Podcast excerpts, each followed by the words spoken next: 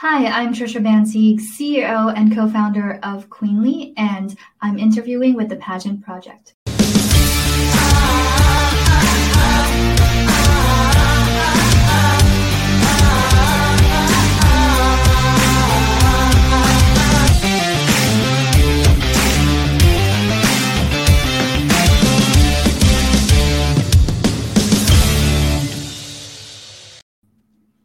Hey everyone, it's Adrian with you from the Pageant Project, and my very special guest for today is Trisha Bantigue, who is CEO of Queenly. Trisha, welcome to the show. Uh, thank you so much, Adrian. Uh, this is really fun. Glad to be here. Uh, can we start with whereabouts you are? Because I, I, I was reading through all the stuff about um, Queenly, including the interviews or the press, and there's so much to go oh. through there. I, I, saw San Francisco in there somewhere. So are you based in San Francisco? Yeah. So currently, um, our Queenly HQ, which is right here, is in San Francisco. It's where I work. Perfect. Okay. Um, so, guys, I can see a bunch of you have, have jumped on already. So, if you have any questions for Trisha about Queenly or about anything else, um, her entrepreneurial journey, or even how to find something on Queenly, let me know. Um, put them in the comments and I'll pass them on. So Ava, who is over here in Australia, Trisha has said, "Hello, happy Friday." And to give you an idea, it's six thirty in the morning here. So oh hello. Wow, what a you're a morning bird, aren't you? well, I have to be. Often I'm. This is actually a bit later. Normally I'm on at six in the morning, so this is a bit a little bit more. Um, gotcha, gotcha. a little bit more I don't know how to pronounce how to say it. But Trisha, let's just get started with I normally start interviews because obviously I'm interviewing pageant queens with their pageant journey. Mm-hmm. And my understanding is that you have a pageant journey of your own. So can you let the audience know how you got involved with the crazy world of pageantry to begin with? Yeah, uh, my journey is definitely very um, unconventional, I would say. Um, but so um, for me personally, I come from a very low income immigrant background. And so I've had to really start working and had to make money in order to survive and pay the bills at a very young age. And so uh, when I got accepted to UC Berkeley, which is an amazing school, I realized that the out of state tuition fee was uh, really a, you know, a skyrocketing fee if I may say. And um, I really wanted to fight for my spot because I worked my butt off in high school to get good grades, extracurriculars, and to be accepted at a number one public university was even an honor. And so um, I was independent at the age of 17, and that means like I had no parental support. Most of my family is mm-hmm. actually in the Philippines. And so I moved from Las Vegas to Berkeley, California in order to go to college. My first week there, they were just like, oh, um, I think you probably have to drop out and go to community college because there's this huge discrepancy between your financial aid and also your out of state tuition fee. And I was left with less than two weeks to basically figure it out. Um, I took on a bunch of part time jobs and did a lot of uh, mobile phone research studies um, that I found on Craigslist and just became very scrappy in that sense. And one of the opportunities that I found and that I researched was that pageant organizations are actually one of the biggest scholarship givers in the US. Um, I can't say for the rest of the world, but yeah, and I think this was like very shocking because to most people, they don't see pageants as that, right? As something that is positive and um, academically beneficial. And so in 2013, I joined my very first pageant. Um, it's called Miss Global. Um, yeah, and that was their very first year actually of um, doing the pageant. And so it was in LA. And I thought to myself, well, you know, why not? I've never done this before, and I never thought I would be a pageant girl. Um, but uh, they were telling me that my fee was going to be sponsored. Um, for some reason, it was like Paul Mitchell that was sponsoring it. And I was like, okay, well, all I have to do is pay for my flight and find the gown. Um, and it's like a one week free vacation at the Hilton. and so I went there. Uh, first day of orientation, um, I was completely blown away by just like the caliber of women there. And this is me at 18 years old, um, meaning this is me no pageant experience. I didn't know how to do my makeup, didn't know how to walk, anything. And I saw these women that were 24, 25 years old, more experienced. Uh, they had like a full glam face on. Uh, and I was like, oh my goodness, what am I doing here? Like, I don't think I belong here. And I, I just had um, my makeup was a cheap eyeliner, drugstore eyeliner, and powder and lip gloss, and that was it. And my outfits were just, um, yeah, they were just not great. Um, yeah. And I used I used my prom dress for my evening gown, but I told myself, you know what? I'm already here, and I'm just gonna be a sponge. This whole week, I'm gonna be a sponge, and I'm gonna learn from every single woman here. And my experience there pretty much broke every stereotype that I had about the pageant industry. Um, because I think, like most people, I thought pageants were just like, you know, the whole Miss Congeniality movie or Toddlers yeah. and Tiara. Uh, but the women that I met there were one of the most talented, intelligent, and capable women that I've ever met. And they were also kind hearted and very passionate about their social causes. That it inspired me so much to the point where you know, even though I lost, I mean, I didn't really care. I knew I was going to lose, but yeah. but I made I made great friends. Um, yeah, and then I moved on um, to my next pageant, uh, and then the next one, and then the next one. Um, but my next pageant after that, I actually ended up winning, uh, which was great. Um, and then I kept going. I just I just loved the the thrill, the experience, the friendships that I made, and how each year I got better. So that was my beginning of my pageant journey and genuine pageant girl right there. Um, Trisha, correct me if I'm wrong, but you have Filipino heritage. Is that correct? Yeah, so I was actually uh, born in the Philippines. Um, my mom's side is Filipino, but my dad's side is like Chinese blood, but they were like raised in the Philippines. Um, and I proved it because I did 23andMe. So I'm like, okay, I am part Chinese. um, but yeah, I just find it fascinating that you're from, you have Filipino heritage and you never considered really going into pageants because out of everyone in the world, the Filipinos are probably the most passionate about pageants. You know, it's so funny because um, when I was growing up, um, so I lived in the Philippines up until the age of 10. And in the Philippines, I was, um, as a kid, I was a very tomboyish, rebellious mm-hmm little girl. Um, and so I always like to play outside, even though um, I was raised by my grandparents. They they always told me that, oh, you know, stay inside because like you're gonna get darker, and you know, like the whole um, Asian stereotypes of like light skin, yeah, that light skin. But as a kid, I had really tan, dark skin because I like to play outside.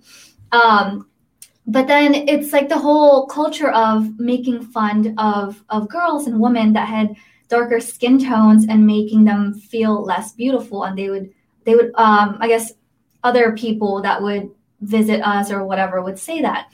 And my family would always say you know don't mind them. Like you know this is you know black is beautiful this and that and your your skin tone is beautiful. And the example that they made was i think it was miss universe philippines oh my goodness i think it's 90 something it's okay and her name's yeah. like Miriam Quiambao. I think it's 99. But okay. she um she looked like me. Um she had a darker skin tone, she was skinny and etc. And they would tell me, look at her, like she's considered a black beauty queen or something like that in like mm-hmm. Tagalog. Um and I never really considered it um, because I never saw myself as beautiful. I knew I liked school. I knew I was smart and I, I liked, you know, pursuing ambitions when it comes to like career, but I never saw myself as a pageant girl growing up. It's funny you mentioned that because I've interviewed a lot of girls who growing up were teased for their appearance. So, uh, for example, girls who are very tall or mm-hmm. who had red hair. Um, and then, for example, yourself with, you know, wanting, you know, everyone telling you that you should have pale skin, but you're naturally tanned. Mm-hmm. And then later on in life, those very same things they were being teased for oh my goodness. turned out to be exactly what other people or other industries wanted. For example, being tall and standing out is is great for the modeling industry, and mm-hmm. then everyone in the pageant world is spending so much on fake tan. And I often joke because I tan very much as well. It's like I've never needed fake tan. All you guys need all this fake tan. I mean, have you found this? Because I I know also looking through the Queenly site that um, inclusivity. I mean, coming from an, immig- an immigrant background, I can imagine this is important to you but inclusivity for what you guys are doing has to be a huge component and something mm-hmm. that's very important to you as well. It definitely is. And um, I want to point out that we also really care about like intersectionality when it comes to inclusivity, because I think this is something that is largely ignored in the fashion industry where they think that, um, you know, let's say a big fashion brand is casting models for a photo shoot campaign, and they think one black model or one Latina model, whatever it may be, is enough. And then yeah. and a sea of like 20 other like white models, right? Mm. Um, but they they forget to think about, you know, there's a whole demographic of plus size women. There's a whole demographic of LGBTQ women, of beautiful trans women, um, Asian women. Um, and this is something that I really want to focus on. Um, as a matter of fact, like um, I made it my goal to make sure that our first photo shoot campaign, so that was like super low budget because we're a startup, um, I made sure that it was diverse. That we had an Asian model, that we had a trans model. Um, and these are things that I always want to keep in mind because um, if these big fashion brands are not going to do it, then who will, right? Exactly. Um, well said. Uh, now, just before we dive into the startup component and the entrepreneurial part of it, let me just bring you up to date with a comment here. So, Ava, who I mentioned before, over here in Australia, Queenly is amazing. The website is unreal. My mum and I actually spent ages on your website looking for a dress oh, for me, best resale website, and so many designers. So oh my goodness, thank you. Oh, that oh, that means a lot to me just because uh, you know, blood, sweat, and tears like building Queenly from the ground Thank you. Yeah, li- literally blood, sweat, and yeah. tears. I was um, I did want to try and jump on the app to have a play with it, but it's not available in Australia yet, no, yet Trisha. So, one day. well, yeah, no, I was just like, why can't I download it here? Mm-hmm. Um, but the website, and I, I, will bring it up just in case you guys don't know. You're watching this on the replay, you don't know what we're talking about. So, this is uh, the website for Queenly over here. I'll just bring it up, Trisha, and you should be able to see mm-hmm. it as well. I'm at the bottom, I was just looking at the investors. Uh, but if we go through to Queenly, and there's so many things I want to ask you, but this is up here the. Uh, I guess importantly, Trisha, will this bring up the same results that are in the app? This will be off the same database yeah, addresses, so am I correct? Everything, yeah, same listing, same data. Right. So, and this is one thing that I want to ask you because the sort of the AI or the algorithm behind it to me is one of the things well maybe it's the big thing that sets queenly apart from other sort of stores where you put in i want a dress. Whereas this one has now i'm not a, a woman so i don't know a lot about this but necklines and things like this. There's a bit of an algorithm behind it because your co-founder kathy mm-hmm. uh, used to work um, at pinterest if i'm not mistaken and has a lot of programming knowledge. So there is a sort of i don't know if it's an ai but there's the algorithm built into it can really help you find the perfect dress. And when mm. I say perfect, it's matched to skin color, neckline, and all other bits and pieces that I'd never considered. Is that correct? Yes, that's correct. Um, so my co-founder Kathy, so she was a computer science major at UPenn, and she worked at Venmo and spent four years at Pinterest as a software engineer. Um, and so she really built the website, our iOS app, our Android um, from scratch, like by herself. And what was really important from her that she learned from Pinterest because they use the same um, sort of AI machine learning algorithms, um, being able to tailor uh, results like search results exactly for the end user. And this is something that we saw lacked um, in many other fashion tech websites. Um, that even if you search something, um, they're not exactly accurate. Like you would search Mac Duggal green dress or something, and let's say. Well, why don't know, we, um, Kathy? Let's actually do this in real life. So we put in Mac Duggal green dress, and we'll see what it comes up with, and then maybe you can give me some other search terms as well. All right, so well, that's a lot of results there already. Bear in mind, guys, this is only in America at the moment, mm-hmm. um, but that's what comes up for Mac Duggal Green Dress. So, um, what's something a bit more interesting, let's say, that we could put in that kind of shows off the the Queenly algorithm? Um, let's see. Uh, so right now we are kind of specifying for there's like designer, color, uh, silhouette. Um, and then we're working on different things like necklines, like let's say halter. Um, but this is definitely still a work in progress that we want to make sure, sure. the search accuracy uh, will always improve over time, uh, which is why we're hiring more engineers. um, but yeah, I mean, these are things that uh, we want to make sure we prioritize when it comes to engineering. Uh, other websites, I think what we've found was that they would have a lot of spammy results. Like they would have, yeah.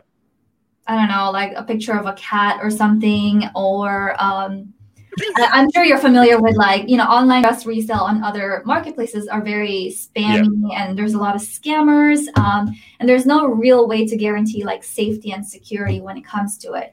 Um, so for us, being able to tailor it to a specific community of pageant women, of of a woman that wants to like help uplift one another with their own dress um, is definitely very helpful. But uh, one exciting thing that I would like to share um, mm-hmm. is that what we're working on right now, what Kathy is working on, is the ability to have visual search. Um, so, have you heard of Google reverse image search? No, but I think I was reading about this yesterday. It's kind of like you it, it bases it off photos. Is that is that yeah? So you know how you put Mac MacDougall green dress. Imagine if yeah. instead of typing, let's say you find a dress on Instagram or Pinterest and you screenshot it and you upload it onto Queenly instead of typing it out because sometimes we mm-hmm. don't know what to, what to type out. Like you exactly. said, you're not a woman, you don't know. I don't know what the terms are, exactly. so I don't know what to search for. Right. Yeah. So we're working on being able to have the technology to upload that dress and then match it with specific or similar listings on Queenly that look like the dress. Um, I think the f- most fun use case that we we tell investors is that you know when a girl is going to prom or some kind of formal event, uh, most of the time they try to look at celebrities like Beyonce yeah. at the Met Gala or Taylor Swift at the Grammys, and you look at red carpet outfits. But can you imagine if you're you know a girl in middle of nowhere Ohio wants to look like uh, Beyonce, but she has nowhere to go and doesn't know how to search for it and doesn't have the budget for it. So being able to screenshot that and upload it on Queenly and we'll match her with a dress that will make her look like Beyonce at her event, um, I think is going to be like life changing. That's that's insane. I I mean I have a computer science background, so I should understand maybe how that works. But doing it based off photos, uh, that that that's next level. How how far away roughly? Because I mean development cycles can be months and years. When roughly would you be considering bringing that out to the public? Are we talking months, years? Months, uh, a couple of months. Um, so the reason why it's a little bit delayed um, is that we are in the process of uh, filing a patent for it. Uh, just because it's oh, a very like unique and new technology when it comes yeah. to, to, dresses and formal wear. Uh, that we m- want to make sure that uh, we kind of protect our technology in that sense. And so it's ready, like the tech, the code is ready. We're just kind mm. of tailoring the accuracy of it, right? Um, and waiting for the patent pending uh, like filing. Okay, so th- that's probably a good time to to jump off into the um, into the startup world. Uh, now, I've been itching to interview more pageantpreneurs. I call them people who have one foot in pageantry and the other foot that's in entrepreneurship. Well, I, I, I, might be able to pat, patent, patent that one. Um, and I mean this with all with all due respect. Very often, when someone says they're an entrepreneur, it's they've started up an Instagram account, and if that's where you have to start, that's where you start. You guys, though, and I do want to bring this up, and this is actually the first page I had up. When I was looking at, I'd almost call you guys, it's similar to like Facebook back in the day, like it's a Silicon Valley tech startup. When I was looking at some of the people that you've had back you, and, they, and even Kathy, having worked at Pinterest, and you have people backing you from Uber, um, and the, I think it was a founder or co founder of Venmo. It, it just, it blows my mind. I mean, this is genuine startup territory. You guys are filing for a patent, which is not the easiest thing in the no, world to do. It's not the cheapest thing in the world to do. So you've obviously raised a good amount of, I, I guess you would call it seed funding or venture capital. Um, mm-hmm. Um, can you, I guess, first up, before we go into that, can you give um, give us a story beh- behind how you met Kathy? Because obviously, you two, you you bring the pageant knowledge. She brings all the programming knowledge, which yeah blows my mind. How did you meet Kathy in the first place? So in uh, 2014, back and we were both still in college, we actually met at this one, at that time, small tech startup called InfoScout. And we were interns. Um, yeah, so we were uh-huh. interns in 2014, and that's how we met. Um, and then after the internship, she actually moved back to the East Coast, um, you know, to finish her degree at Penn and me at Berkeley. Um, and then I didn't know that she moved out here to start working at Pinterest. Um, so back in, I believe, 2018, this is when I started having the itch for uh, for the need to build Queenly. And the mm. name wasn't Queenly back then; it, it was like no name. But um, but I wanted to create a platform for women uh, to be able to safely and conveniently buy and sell dresses from each other. Um, initially, I wanted to start a Facebook group and then I found out that there's already so many existing like Facebook groups for dress resale. Uh, but then I noticed that it was just really messy, not convenient, very manual, and um, it was just unsafe. Uh, there are so many scammers every single day, and mm. um, this really disheartened me. And so I wanted to build something, but I'm not an engineer. Um, at that time, I was still working at, I was at Facebook before I went to Uber. So I think I was still at Facebook. Um, and I had some tech knowledge, but I didn't have, like you said, programming knowledge. So the only female engineer that I knew was Kathy. And so after like almost four years, I was like, "Hey, Kathy, how you been? Um, how are you? I, I would love to catch up and tell you about something that I'm working on." So I went to her at Pinterest, and Pinterest is great because they have the best snacks ever out of all the tech companies. this is the thing about Silicon Valley uh, tech uh, industry is that people care about snacks. it's like a, such a funny thing. Um, but yeah, and I, I told her about it, and initially she did not believe in it. She was like, you don't need an app for this. Like, just start a Facebook group or a Shopify store or something. And uh, simultaneously, she was also experiencing something um, in her personal life that my friendly advice to her was hey you should join a pageant. So this is me telling your very stereotypical silicon valley engineer who was very nerdy did not wear makeup did not dress up to join a pageant and she thought i was crazy. So i probably asked her to do it maybe eight times until she finally said yes and i told her i reassured her that hey, I'll coach you, I'll mentor you, I'll be there every step of the way, which I did. Um, so she joined her very first pageant. Um, and then she ended up winning a very uh, small title. And she loved the experience afterwards. She made so many friends and improved her public speaking, um, her self self esteem, confidence, and everything. Uh, it was like a whole, you know, the whole pageant makeover thing. And uh, end of 2018, that's when she was like, okay, I I see I see it. I see what you mean now. Uh, after being in the industry myself, so I am down to build Queenly with you. And so end of 2018, we started building nights and weekends because we still had a full time job. Um, and we managed to launch in the App Store, I think January, um, and the website. So we didn't have Android until later.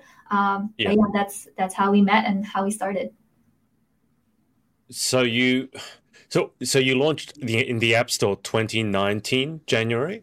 Yeah, yeah. It was um, at that time. I think we launched with a private beta of like a couple of hundred of users, just so we're able to, if there's any uh, bugs or crashes, that we could like fix it right away.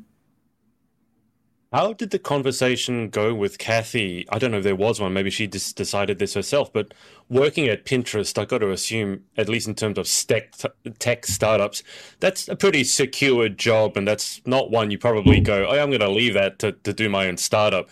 How did that conversation go? Because that takes a lot of guts to leave that job and to do your own startup. Yeah, so my first intentions was actually not to even recruit her because I knew firsthand that I was like, I don't think I can afford her. Um, yeah. You know, for those that don't, you know, don't know the tech industry, engineers are very expensive. Sometimes their starting base salary out of college is like two hundred thousand dollars, and you know, I didn't have funding then. I didn't have anything. Um, but I think because I was able to help her personally as a friend, and through that, um, through hanging out, mentoring her, we started building a much deeper bond and connection um, and her seeing the problem itself firsthand, um, it motivated her. And uh, we both actually did not quit our full time jobs and become full time on Queenly until fall of 2019, uh, where we got encouraged by many other founder friends and mentors that we had. But I think both of us, um, she also shares a similar, um, I guess, uh, family background as me. Um, yeah. So it was like that whole, well, you know what? It's like we could always go back to a corporate desk job. Like, yeah. you know, we could always apply. Yep. There's always going to be a job. It might be hard, but like, there's always going to be a job out there. And right now, we're, you know, we don't have kids, we don't have a mortgage. Um, there's not a lot for us to risk. And if we're ever going to do anything that is so risky and so um, nerve wracking as a, starting your own company, um, it would be now. And also for her, she already spent four years at Pinterest. And as um, I guess like as an engineer, she wanted more. She wanted to build more, yeah, and she felt limited. Like she felt bored and limited at Pinterest, even though it was a, a comfy job that paid a lot. Yeah. Um, so that's what she was looking for in terms of that, like the opportunity to build something big and build something that will impact so many people. Yeah, I, I, understand that itch very well. I think it's an entrepreneurial sort of trait that once you're settled and everything has kind of been done already and you're just maybe tweaking a few things, you get that itch to start something new. So Queenly obviously was something completely different. So I can certainly understand why that would have been attractive. I didn't realize that you guys had only like launched, um, well, we only started Queenly full time in the fall of 2019. So you guys have only been operational less than two years. And I got to say, in the middle of that, you had something called Corona. Um, I believe you would have heard of that. Which, when you're doing something that sells pageant dresses and oh, there ain't no pageants, that's perfect timing for for you. Timing, so, can yeah. you walk us through? I don't know what what what has it been like the last two years? And you've had a global pandemic in the middle of it, and yet here you are still standing. What has the journey been like? Um, not the easiest but um, we definitely weathered one of the biggest storms any businesses could ever experience. So we quit our full time jobs, dedicated ourselves um, 100% to Queenly Fall 2019. And that's when we were encouraged by our friends who previously started other uh, startup companies before mm. to fundraise. So the biggest thing about the startup industry is fundraising. Um, as a CEO, as a founder, that's something that you have to learn. Um, it's different than a if you wanted to start a small business like a small coffee shop or small boutique store, which is an LLC. For us, we're a corporation because the whole um, idea of a startup is that you're going to be a unicorn, like a one billion dollar company, like Facebook, Airbnb, Uber, yeah. right? Um, and so you have to rely on outside investment money in order to grow. Um, so we were we started fundraising October, November, December, which is the worst time to fundraise is December because all of the investors are on vacation somewhere in, in, the Maldives yeah. or Tahiti. like it's just yeah. So that was just not great. No one was responding to me. Uh, we finally closed our it's called a pre-seed round. Uh, in February of 2020. Um, and that was $500,000 to start off with in order to help us grow, like scale our marketing and hire some people. And then March hit the whole, hey, global pandemic. So here I am, my first time fundraising, telling all these investors that, hey, give me money and I'm going to grow your money. I'm going to grow this business. And then boom, no events. Um, definitely March and April was a huge toll on us. Um, and not just a business, but as a founder, um, it was a huge mental and emotional toll on us. Yeah. And I definitely hit some kind of depression then because I just I felt so um, hopeless because this is this was something that I couldn't control. Everything else within my business I had control over, right? Mm. But this one, everyone was suffering. Um, how can I say anything? How can I complain when every single other business out there is suffering and dying? Um, I think after this bump that we had, we were like, okay, we got to shake it off and see what we can do. One, we can't push demand right now because it's not going to happen and it's tone deaf. So let's focus on acquiring the largest supply of formal wear that anyone has ever seen. So mm. we did a lot of seller initiative ads, marketing, um, because a lot more women uh, were working from home and they had more time to clean out their closets and you know post their listings up. So that's one great thing. And then what we actually did was we launched this thing called Queenly Partners. Now, Queenly Partners um, is basically enabling uh, small business owners such as uh, designers and boutique store owners that sell prom dresses, pageant dresses, quinceanera dresses to upload their offline inventory onto Queenly. Now, for the longest time, the formal wear industry has been very traditional and majority of it just offline in brick and mortars. And so, yeah. you know, uh, I actually tried to reach out before COVID, but everyone was like, no, no, no, we don't sell online. We're strictly brick and mortar. Like every single one of me uh, of them told me that. And I was just like, um, okay, but we're not charging anything. Like we're trying to help you. Uh, but it didn't quite hit them that the need to go online was more urgent than ever before until COVID hit. So once I started reaching out, um, our first partner was actually Vienna Prom. Um, he's amazing uh, for giving us a chance. And so it was basically a way for us to now have brand new inventory direct from the warehouse, direct from all these boutique stores to provide more options for our users, our buyers.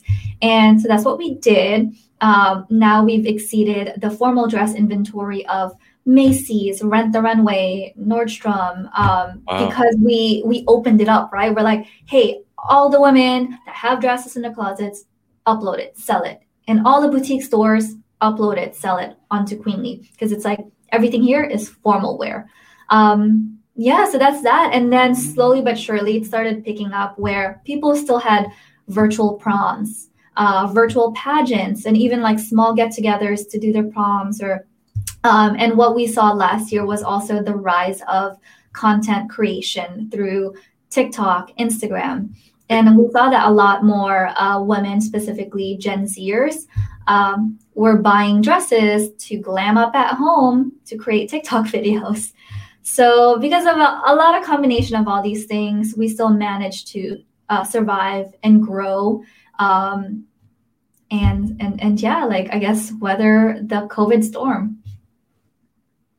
That, that's amazing, and I love the the way that you pivoted to look for supply rather than demand. Because as you said, it would have been tone deaf, and I absolutely agree. When people are dying, you don't want to be telling them they should hire a dress. Um, but the supply, the supply is so important because if you think of something like Uber or Uber mm-hmm. Eats, the reason it works is because when you ask for the service, it's immediately available. And right. I got to imagine that for you guys, it's the same thing. If I go onto Queenly and look for a blue Jovani dress and I put it in and there are no results, or the results are very poor or scammy, mm-hmm. as you said before, then I may never use your app again. I may never give you guys a second chance. So securing that supply must have been absolutely critical for you and the vision of what Queenly is going to be.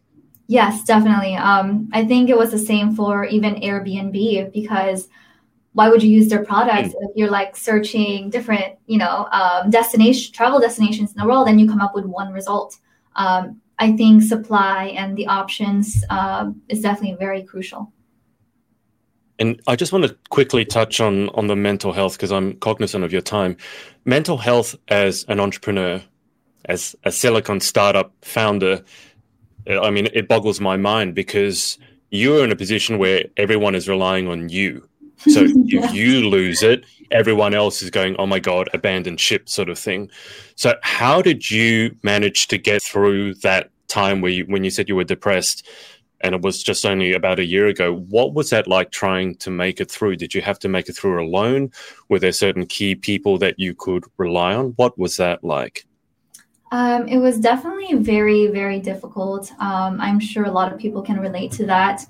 And um, in the beginning, I did think about that. I'm like, I'm a CEO, like I can't show weaknesses because then mm. my co-founder, my team will will like lose motivation, um, and I have to fake it till I make it, and just like, you know.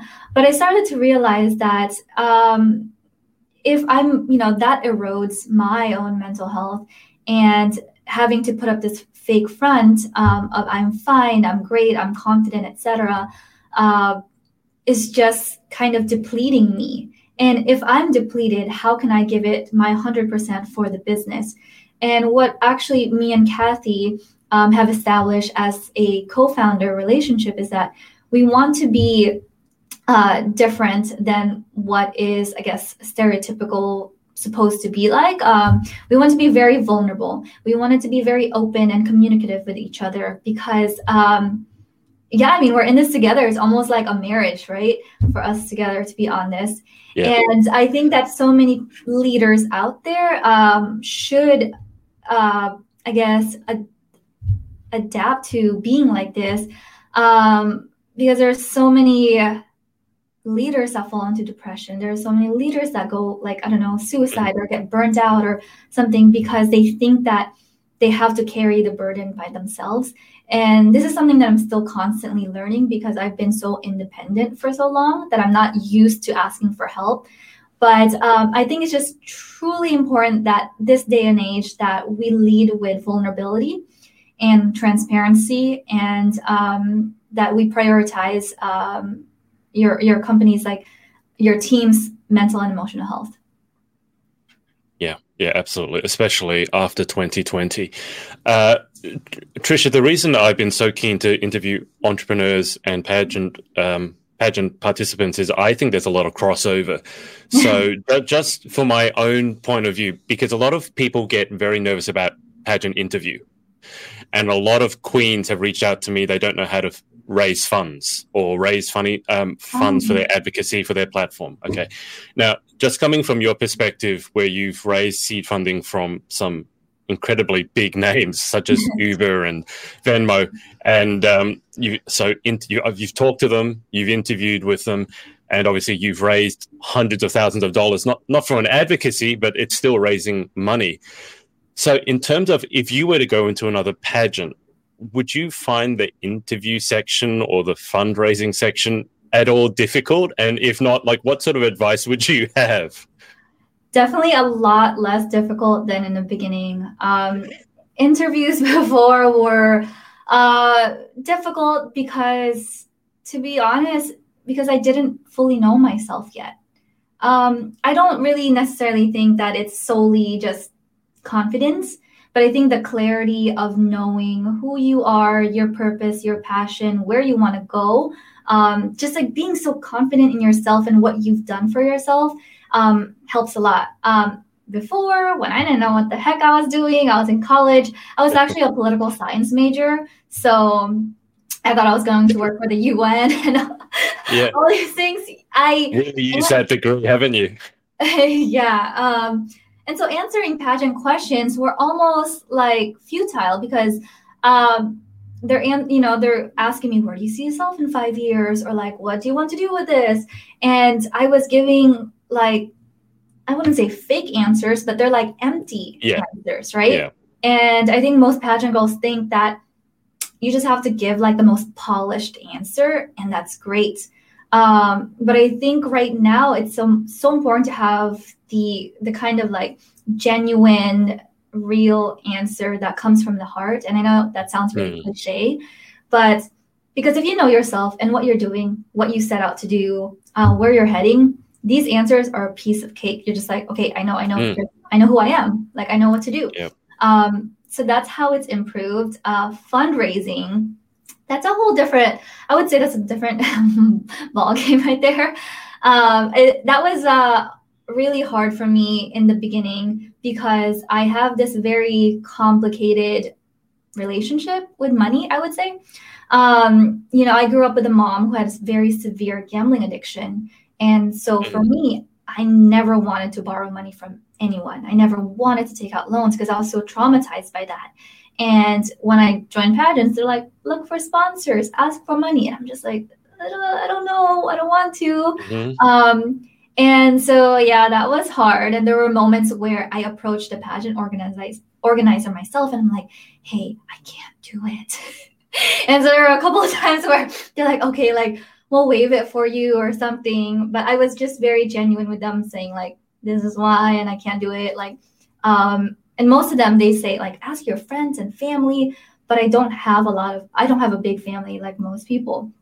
So that's why uh, fundraising for a startup, that is definitely, I would say, a hundred times more brutal. Um, just because, yeah, yeah, it's um, most investors I talk to, and that anyone will ever talk to, are going to be predominantly male investors who you know, for my business, know nothing about pageants, know nothing about dresses, about women's fashions. And so they already have this certain like biases, like gender bias and like whatever, stereotypical bias against what you're building and your own capability.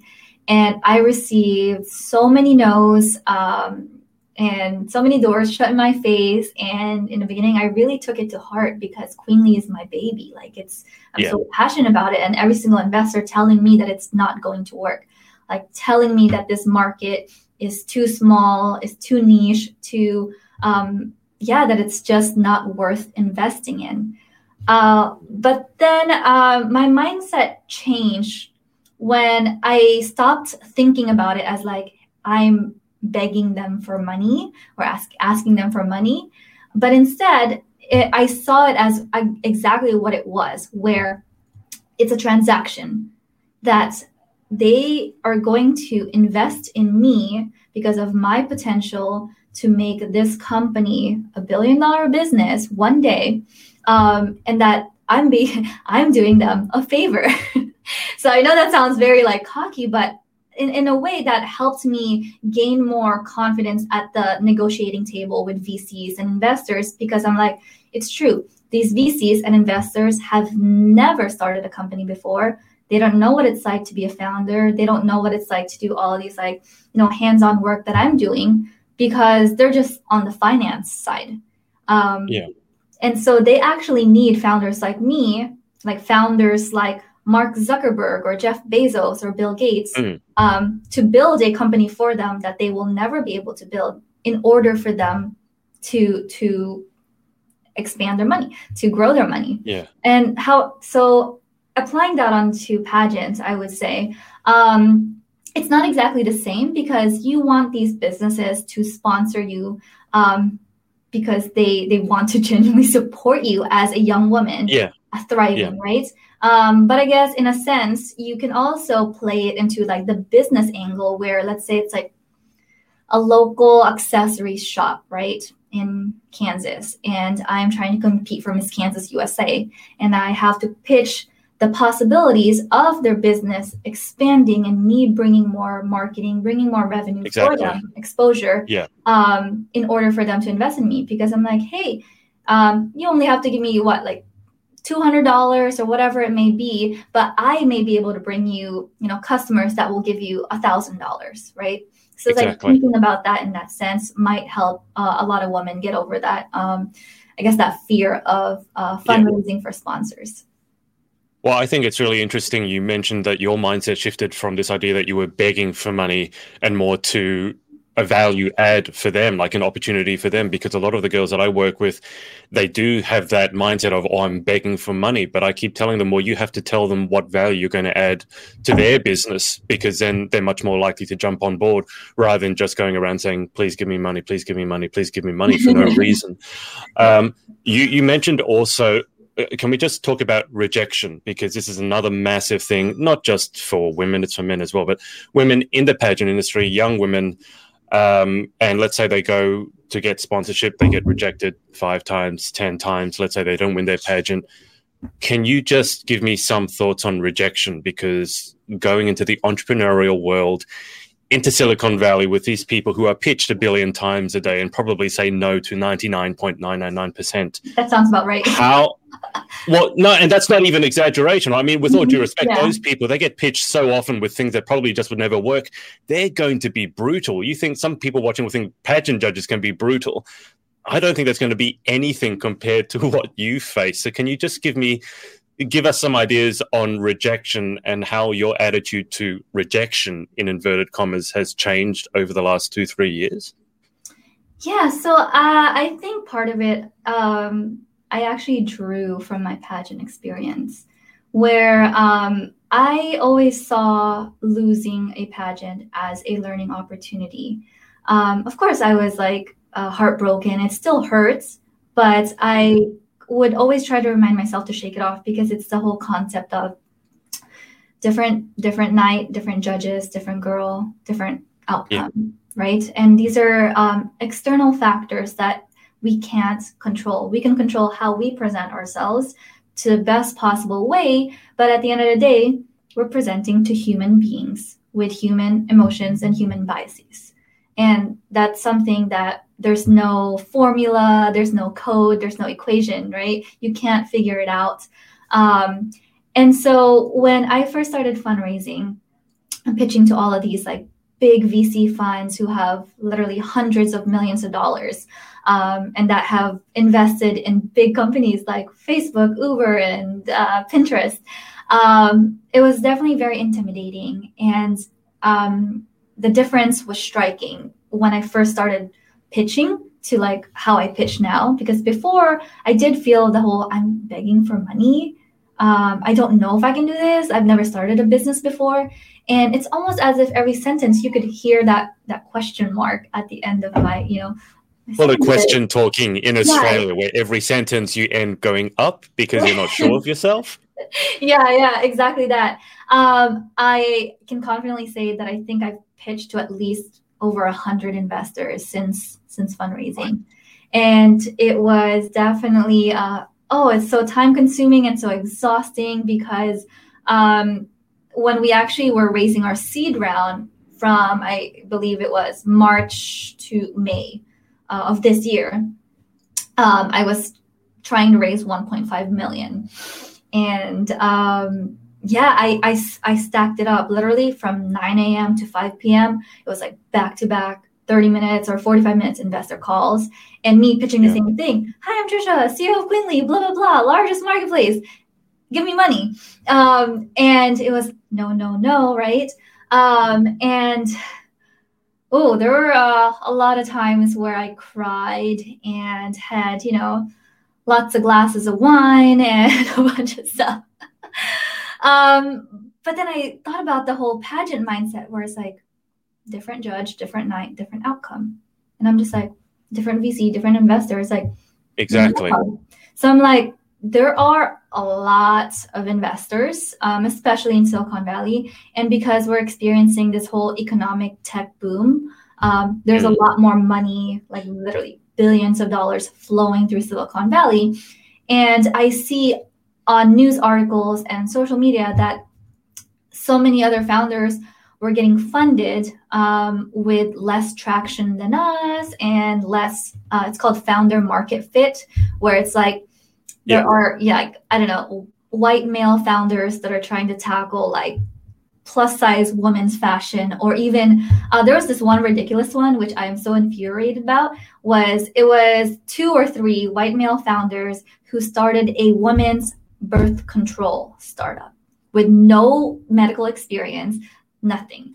And they still managed to raise like tens of millions of dollars, right? So I'm like, what the heck? Like, I live and breathe my company, and we actually have tens of thousands of users. We have revenue, we have everything. Yeah. Um, yeah. So let me take that into account. Like, this investor might not see it, but the next one might. Um, and the thing is, it's just a numbers game. Like sales, pitching, fundraising is sales, um, and it's a yeah. numbers game. So um, it's almost like quantity over quality thing. And so I was like, there is an investor out there that will see our vision, that will recognize our hard work, and that will match what we're looking for, and they will say yes. And so I kept ingraining that in me um, because rejection is such a tough pill to swallow. Um, mm. But for me to just remind myself, it takes a lot of self awareness and self motivation, which is hard. Um, it's not easy. But once you get there, to be able to motivate yourself to, like, hey, pick yourself back up, like, you know what? Like, there's someone out there that's going to believe in you. Like, there's someone out there. And I did, and I, and I found them. And to this date, we ended up raising over $3 million, which is more money than I could ever imagine before. Like, I've never had, you know, I remember seeing the money go into our company bank account, and I'm just like, I've never seen this many zeros my bank account before. I've always been broke. so that was um that was incredible. And I'm just very proud that we were able to do that, not just for ourselves, but for the whole female founder community. So, fun yeah. fact as of 2020, um, only I think 2.3% of venture capital funding went to female founders, meaning 97% went to male founders.